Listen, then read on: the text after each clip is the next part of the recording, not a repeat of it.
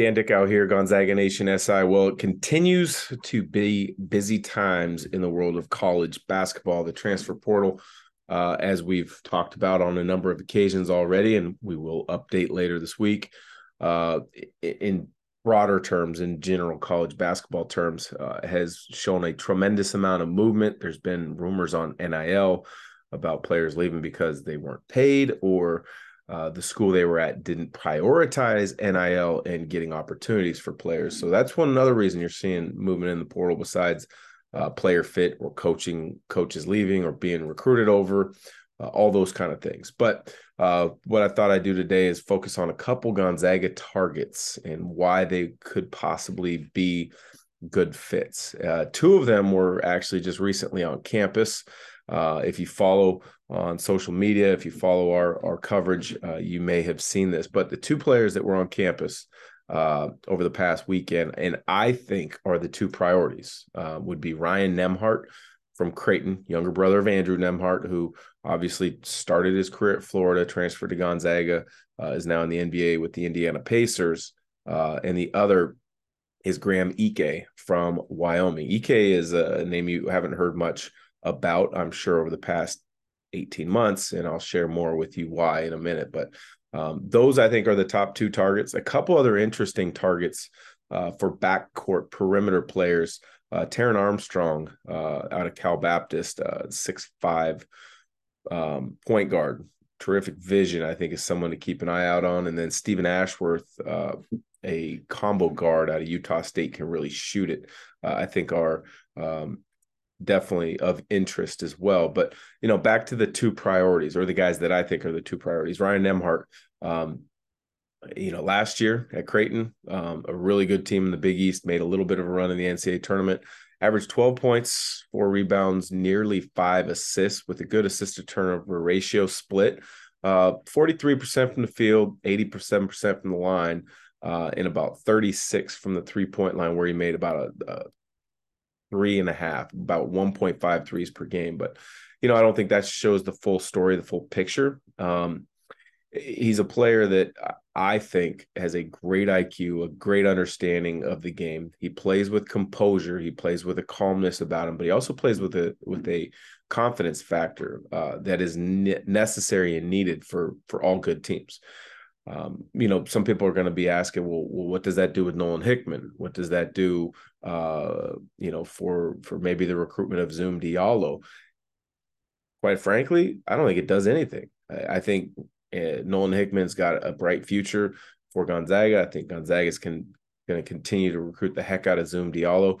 Um, but the thing is, is when you look at Gonzaga's best teams in the last 24 years, under Dan Monson and Coach Few. They've had two primary ball handler decision makers on the floor at most times. The initial run, Quentin Hall, Matt Santangelo, uh, myself and Blake Stepp, Josh Perkins, Nigel Williams Goss, uh, Kevin Pangos, David Stockton, uh, Jalen Suggs, Andrew Nembhard. And when you look at last year's team, um, you know, Nolan Hickman, ball handler, decision maker. Rasir Bolton, doesn't necessarily fit into that category. Neither does Malachi Smith. Hunter Sallis was beginning to grow into that. Um, but that's the problem nowadays in college basketball. Not very many programs and coaches have time to let you grow into that. Uh, they need somebody to kind of plug and play, which is exactly, I think, what Ryan Nembhard would be. Uh, I think that would be a great pickup. Uh, the other one, who I think is a is a priority or should be a priority if he's not, is Graham Ike. Um, originally committed to Northern Colorado for Jeff Linder. Uh, when when Jeff Linder took the job at Wyoming, followed him there, vastly undervalued coming out of high school. Uh, and then he was a really good player in the Mountain West. Two years ago, he was all conference in the Mountain West, where he averaged about 19 and a half points, almost 10 rebounds per game, over 50% from the field. Um, and then he was going into this past season, he was Mountain West preseason player of the year. Injured foot, missed the whole entire season. Reports are that he's healthy um, and that he's one of the quietly one of the most sought after bigs uh, on the transfer portal market. But when you look at Graham Ike's game, big, strong, wide body, left handed, uh, low post presence doesn't gonna isn't gonna shoot it outside of 15 feet on occasion. I mean, he will make an occasional three, but that's not a big part of his game.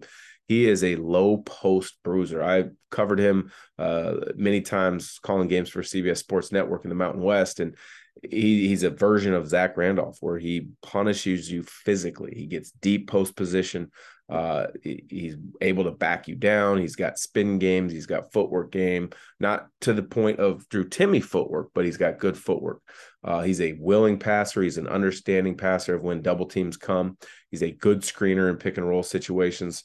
Uh, so I, I think he would be great on that end of the floor. Defensively, he's not a tremendous rim protector, although he he he would fall in between rim protection of say uh Drew Timme and Przemek Karnowski. So meaning he's not going to block a ton of shots, uh, but he is going to patrol the paint. He's going to be an inside presence. Um, uh, defensively, I think he's good in that area, even though he doesn't block a lot of shots. Uh, the other thing would be, uh, rem- I remember watching him.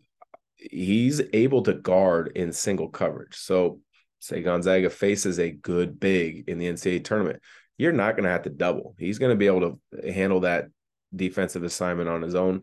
He's also pretty good uh, guarding and pick and roll coverages. So uh, I think he would be a tremendous asset. He would be a tremendous get um, for for Gonzaga if that were able to come to fruition.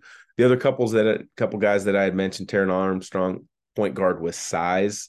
Uh, I think when you look at it, great vision, uh, shooting ability. Um, you know, from the clips that I've seen, is to be determined. But you know, the way players rep out um, their their their fundamental base shooting at Gonzaga, it should improve. But the biggest thing you see is the size and the vision, the passing ability. Because uh, I think he averaged nearly or around six assists a game. Um, so he would be an interesting one to keep an eye on. The other would be Stephen Ashworth, Utah State. Uh, bit undersized, six foot, six one combo guard, but he can shoot the absolute heck out of the ball. Uh, was top five in the country throughout most of the season in both three point makes and three point percentage. I'm not quite sure where statistically or ranking wise he finished at the end of the year, but he can shoot it off the catch. He can shoot it off of the dribble.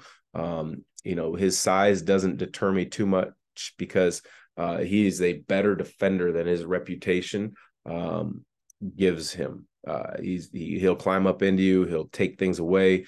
He's able to take charges. Uh, you know, he's an older player um, who spent time at Utah State, uh, kind of worked his way up. Didn't play much. Then he played. Then he was six man. Then then he burst onto the scene uh, and nearly doubled his scoring output this last season. I want to say he averaged right around 17 a game uh, on a good Utah State team. So a couple of names, couple guys to keep an eye on. We will update more on the overall transfer portal because this thing just keeps growing. So for Gonzaga Nation SI, thanks for listening.